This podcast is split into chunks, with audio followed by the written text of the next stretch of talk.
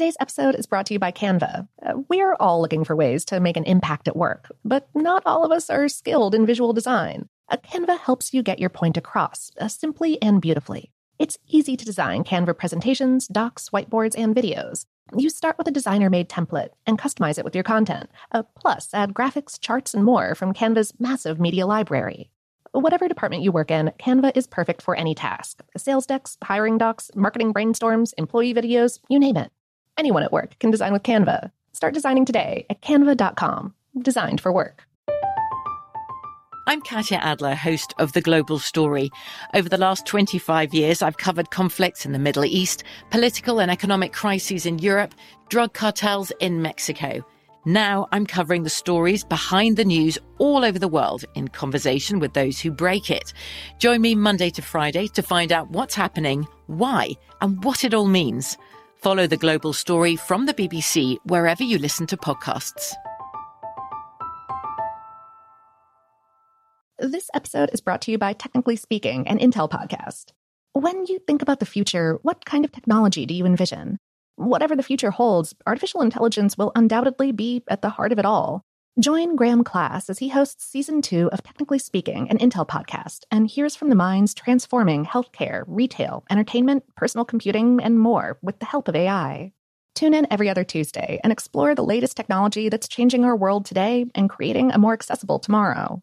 Listen to Technically Speaking, an Intel podcast on the iHeartRadio app, Apple Podcasts, or wherever you get your podcasts. What's up? This your boy Lil Duval, and check out my podcast, Conversations with Unc, on the Black Effect Podcast Network. Each and every Tuesday, Conversations with Unc podcast feature casuals and in-depth talk about ebbs and flows of life and the pursuit of happiness. Unlike my work on stage, I tap into a more serious and sensitive side to give life advice and simply offer words of encouragement, yet remind folks to never forget to laugh. Every Tuesday, listen to Conversations with Unc, hosted by Lil Duval on the Black Effect Podcast Network, iHeartRadio app, or wherever you get your podcasts presented by AT&T. Connecting changes everything.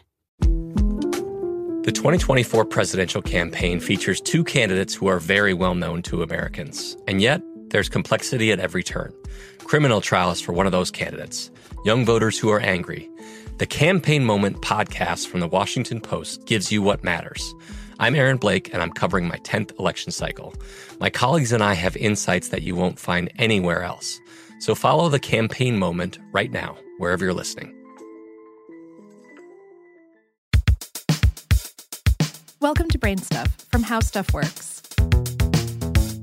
Hey, Brain Stuff, Lauren Vogelbaum here. If you're anything like me and you were to keep track of some of your thoughts during a given day, gosh, I'm hungry would appear on the list a few times, along with perhaps, why am I keeping track of my thoughts? Why do we often feel hungry?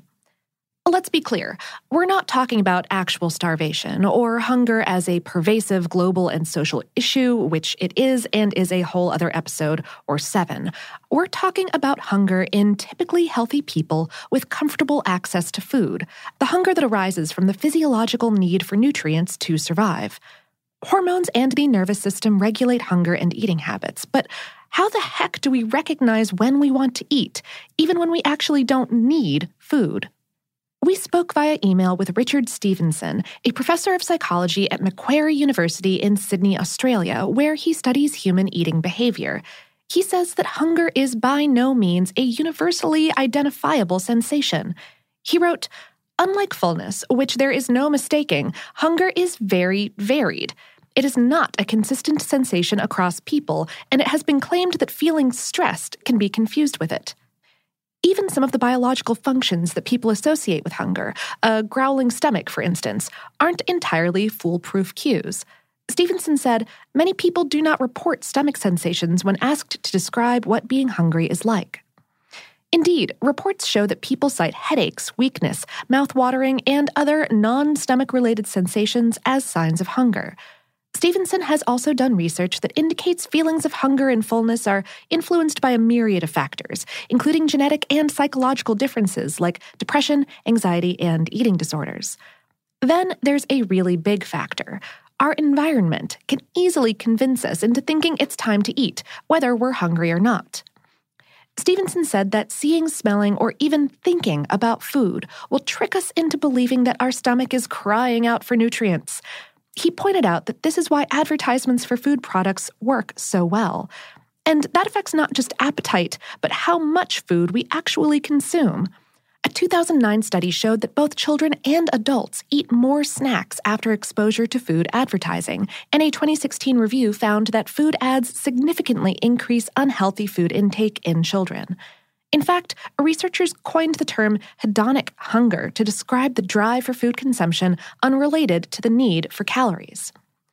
This phenomenon might also give us a clue to another mystery of hunger how can we claim ourselves ravenous, only to find, after time passes or a distraction interrupts whatever triggered the hunger pang, that hunger has passed us by? Stevenson says this waning hunger could be related to the idea that our appetite isn't always activated by an actual need for calories, and that, quote, time is a potent cue to eat. If you usually eat at midday and you miss this, you will feel hungry if you notice the time. So, what's the trick to deciding whether you're truly hungry? Is there a scientific method for being able to push away that bowl of chips that you don't need? Stevenson said, In a word, no. Most of our biological machinery is geared to make us eat when we see food or things that remind us of food which was terrific for our ancient ancestors when humans had to spend a lot of time searching for energy sources. But it might leave us at a disadvantage when surrounded by a huge spread of snacks right after a filling meal.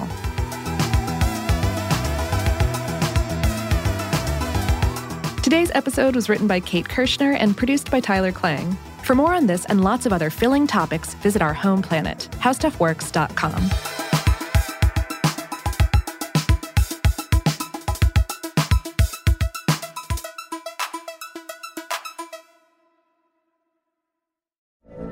From BBC Radio 4, Britain's biggest paranormal podcast is going on a road trip. I thought in that moment, oh my God, we've summoned something from this board. This is Uncanny USA. He says, Somebody's in the house, and I screamed. Listen to Uncanny USA wherever you get your BBC podcasts, if you dare.